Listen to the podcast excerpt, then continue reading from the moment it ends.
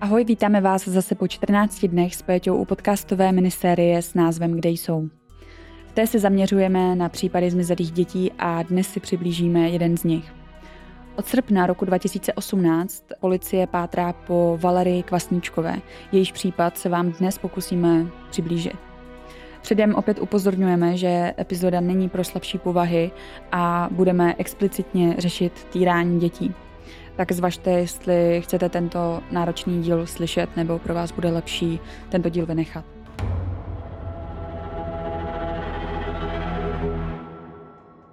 Valerie Kvasničková se narodila v listopadu roku 2011. Nejbližší rodina jí neřekla jinak než Valinka a byla to hodná a samostatná holčička. Narodila se jako nejmladší ze čtyř dětí do dnes zrovna úplně funkční rodiny. Otec jí zemřel velmi mladý, když mu bylo 25 let. A maminka péči o čtyři děti dlouhodobě nezvládala a ze ztráty svého manžela se i psychicky zhroutila, takže jí vlastně sociální služba musela děti odebrat a ty nakrátko skončily v klokánku. Po čase v září roku 2016 Valery a její tři sourozence dostala do péče jejich babička Sonja, což je matka tedy toho jejich zesnulého otce. A stala se jejich poručnicí. Můžeš nám teď, Terko, krátce vysvětlit, co to vlastně znamená, když je někdo pro někoho poručnicí nebo poručníkem? Poručníka dítěti ustanoví soud tehdy, když rodiče zemřeli nebo přišli nějakým způsobem o rodičovská práva, a nebo se jedná o rodiče, kteří jsou sami nezletilí. Přednost být poručníkem má osoba, kterou rodiče doporučí a zejména samozřejmě se jedná o někoho, kdo je buď z rodiny nebo blízký té rodině. Dá se říct, že je to vlastně zákonný zástupce toho dítěte, ale nevzniká mezi nimi takový ten vztah rodič-dítě. Poručník ani nemá vyživovací povinnost k dítěti a to má nadále jakoby ten rodič, ale stát poručníkovi poskytuje dávky na tu péči vlastně. Na poručnictví jako takové dohlíží soud, kterému poručník pravidelně podává zprávu o péči o dítě, ale i zprávy majetku dítěte a samozřejmě o jeho osobních záležitostech. Valery a zbylá tři vnoučata u sebe tedy měla Sonja Kvasničková od podzimu roku 2016. Všechno se zdálo být poměrně v pořádku až do 19. srpna roku 2018, kdy dívčina matka společně s druhou babičkou nahlásila na policii Valerino zmizení. Jak už jsme zmínili, tak eh, matka tady ty děti sice u sebe neměla, ale nějakým způsobem se tady s nimi vydala, když byly u té druhé babičky, u té Soni.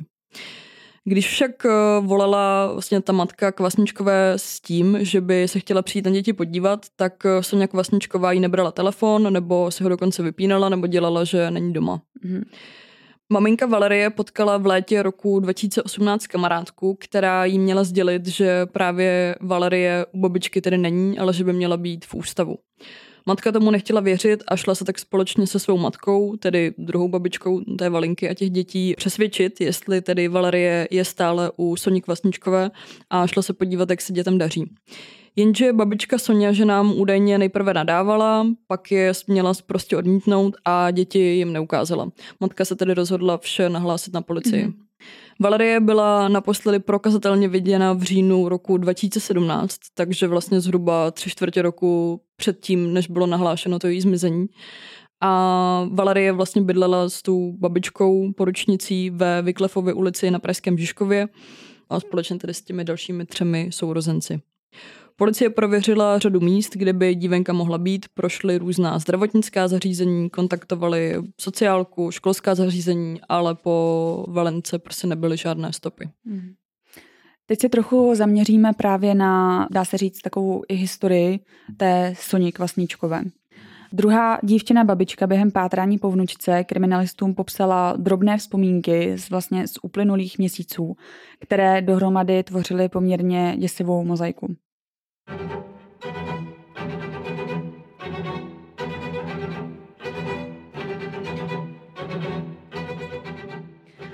Zbylé tři děti mě výdali, ale Valinku jsem neviděla. Nic mi neřekli, nevím, jestli jim to zakazovala nebo jim vyhrožovala, že to nesmí říct, uvedla v říjnu 2018 do holčičky druhá babička pro českou televizi.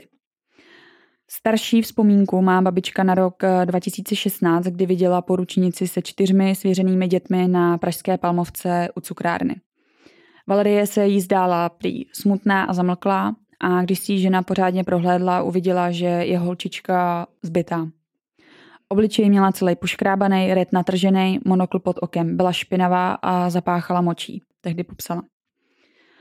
Poručnice zranění vysvětlila tak, že ho Valerii způsobila sestra, když se pohádali o hračky. Sestra Valerie tehdy prý jenom kroutila hlavou, aby dala najevo, že to není prostě pravda. Nejvíce alarmující nad celým tomto případu je to, že vůbec byly Soně Kvasničkové ty děti svěřeny do péče. V minulosti byla totiž odsouzená za to, že týrala vlastní děti. Podle dřívějšího zjištění serveru iRozhlas.cz v 80. letech společně s partnerem několik let trýznila vlastní potomky. Surově je byla, nedávala jim najíst, ignorovala povinná očkování, lékařská vyšetření i jejich školní docházku. Kvůli nadměrnému bytí byly dokonce sníženy rozumové schopnosti dcery a její inteligence kvůli tomu matčinému zacházení spadla do pásma debility. Ta mimochodem vypovídala vlastně u soudu při projednávání případu Malé Valerie, kde uvedla, že žije v Německu, kam jí vlastně kdysi ta Sonja Kvasničková přímo prodala. Že svoji dceru teda jo, prodala svoji do Německa. dceru prodala do Německa. Mhm. Sice Kvasničková, jak se dozvíme posléze, uváděla, že vlastně ta Valerie je celou dobu u té dcery v Německu, tak uh, ta to prostě regulárně jako popřela, že určitě jako tam není. U soudu byla čtena i výpověď Kvasničkové syna, která tam musím říct, že byla dost uh, jako ohavná, ono vlastně celý ten případ prostě se nám všem tak nějak uh, vrije pod kůži. Ale ten vlastně u soudu uvedl, že v důsledku týrání jeho matkou byl přibližně rok v komatu, měl otřes mozku, trpěl ztrátou paměti a měl dokonce otevřené zlomeniny kolen, zlámaná žebra a ruku. Uvedl, že si vzpomíná, že jeho matka byla vařečkou a kladívkem. Co se týká týrání těchto dvou dětí, tak eh, na vše se přišlo o Vánocích roku 1980 díky rodinné známé a Sonja Klasničková za to byla odsouzena pětiletému trestu. Získání Valerie a jejich tří sourozenců pomohla vlastně Kvasničkové pochvalná hodnocení, jež dostala od ospodu a od klokánku, kde tehdy sourozenci přebývali. Neumím si představit, že opravdu si soud řekne, že tohle je ta nejlepší varianta pro děti. Přece museli mít rejstřík trestů, víš prostě cokoliv. Jako, nemyslím si, že bychom jako stát na tom byli tak špatně, že bychom neměli třeba jako jiné poručníky nebo víš, Jako, že by Třeba- to byl prostě ten jediný člověk, který mu Jedinej jako člověk, ano, ty děti. ano, přesně tak. Kromě toho byla Soňa Kvasničková ve vězení i kvůli krádežím, podvodu nebo výtržnictví. Možná si teď říkáte, jak to, že na to Valerino zmizení nikdo neupozornil dřív, když tedy byla dívenka naposledy prokazatelně viděna na podzim toho roku 2017. Babička Sonja se ale oháněla historkami tím, že Valerie je ve školce, nebo u vlastní matky, nebo v léčebně, nebo u příbuzných v zahraničí, ale vlastně nic z toho, tedy z těch jejich verzí, které několik prostě týdnů, měsíců eh, říkala, tak nebyla pravda. Nebylo to úplně to jediné, co tu policii znepokojilo, protože sourozenci Valerie přiznali, že babička všechny nebo většinu z nich eh, měla být a nejvíc tedy měla být tu malou Valerii. Když Valerie plakala, strkala jí babička do úst hadr, svazovala jí ruce a nohy punčochou, poutala jí k topení nebo k záchodové míse, kde ji nechávala dlouhé hodiny pod tmě, ohladu a žízni. Jindy zase za trest museli sourozenci dlouhé hodiny klečet, takže ty děti, hlavně Valerie, se v důsledku toho pomočovaly. Také měla holčička na uklidnění dostávat lék diazepam, který vlastně utlumuje centrální nervovou soustavu a používá se ke sklidnění při úzkostech nebo naopak k uvolnění svalových křečí a jeho dlouhodobé užívání může vést u dospělého člověka k závislosti, natož u prostě jako šestiletého dítěte. Českému rozhlasu se podařilo zjistit, že před nahlášením Valerijna zmizení byla podle sourozenců holčička krutě zbyta a děti naposledy vlastně viděli nehnutě ležet na posteli. Když pak přišli domů, už tam nebyla a babička na jejich dotazy odpovídala, že Valerie zlobila, takže je na přivýchově v ústavě v Německu a že dostala nějakou injekci. 60-letá poručnice u výslechu nedokázala vysvětlit, kde se hledaná dívka nachází a s policií absolutně nespolupracovala. Pak střídavě tvrdila, že Valerie je v Německu, právě u té dcery, nebo v léčebně, v dětském domově, nebo u nějaké paní, kterou měla její vnučka mít údajně ráda. Mm-hmm. V případu se stala hlavní podezřelou a kriminalisté zahájili trestní stíhání poručnice kvůli opuštění dítěte nebo svěřené osoby a zanedbání povinné výživy. Zároveň podali podnět na vzetí do vazby, což soud zcela logicky akceptoval a Sonja Kvasničková tak byla následně stíhána vazebně. Případ poté řešil obvodní soud pro Prahu 3, přičemž u hlavního líčení vyšly najevo další hrůzné činy, kterých se Kvasničková opakovaně dopouštěla. Nejednalo se totiž jen o týrání Valerie, ale právě i jejich sourozenců. A zejména teda bratra Valerie. Nyní budu citovat eh, část výrokové části rozsudku a znovu upozorňuji, že zrovna tady ta část není úplně lehká ani na čtení, ani na poslech.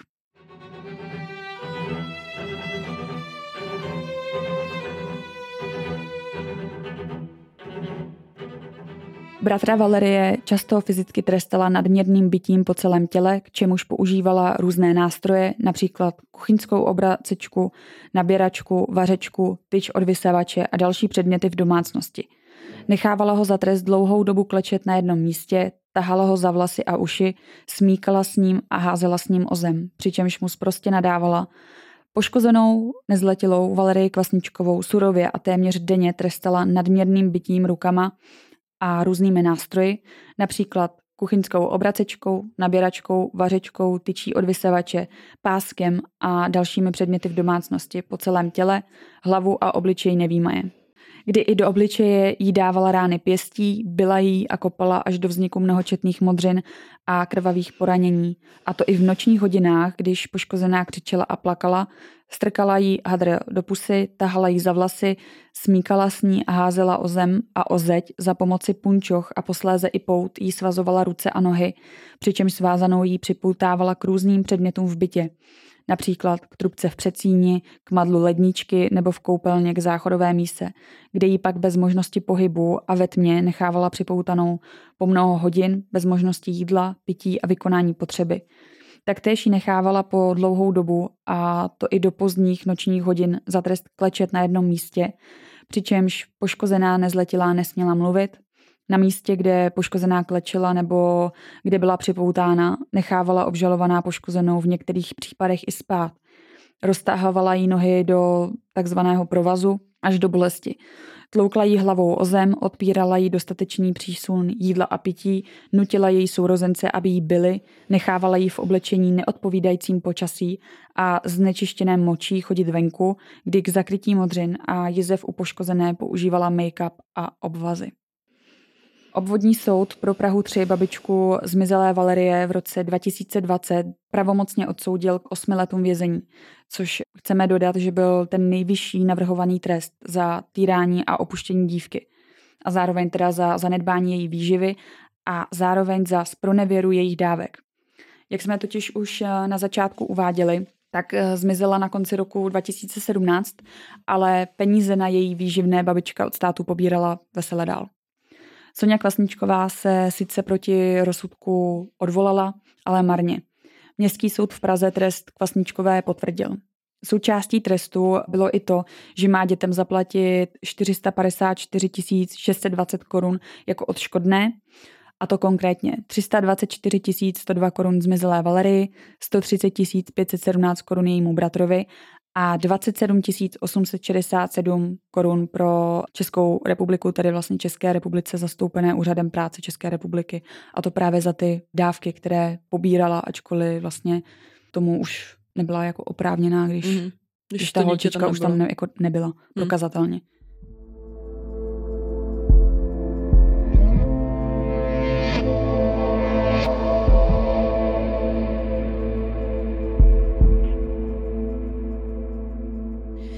Případ zmizení Valerie Kvasničkové má ale i další pokračování. Podle zjištění Českého rozhlasu známky týrání malé Valerie spozorovali podle rozsudku i učitelky ze školky a navíc to měla dokládat i fotografie z koupaliště, kterou měla mít uh, Sonja Kvasničková v telefonu a na té fotografii měla, měly být vidět známky násilí a týrání vůči té holčičce. Policisté varování vychovatelek prověřovali a nakonec ho odložili s tím, že se týrání nepodařilo prokázat. Kriminalisté později přišli i na to, že sociální pracovnice ospodu, které vykonávaly nad holčičkou dohled, eh, svou práci zjevně zanedbávaly. Na žádná pochybení ve výchově babičky neupozornili a i když při kontrole dívku osobně neviděli a naposledy byla viděna na podzim roku 2017, tak při další kontrole počátkem roku 2018 pracovnice fyzicky prostě neviděli, ale ten záznam jako stejně udělali. Kvasničková jim tvrdila, že Valerie je ve školce, i když do ní už vlastně v té době prostě prokazatelně nechodila.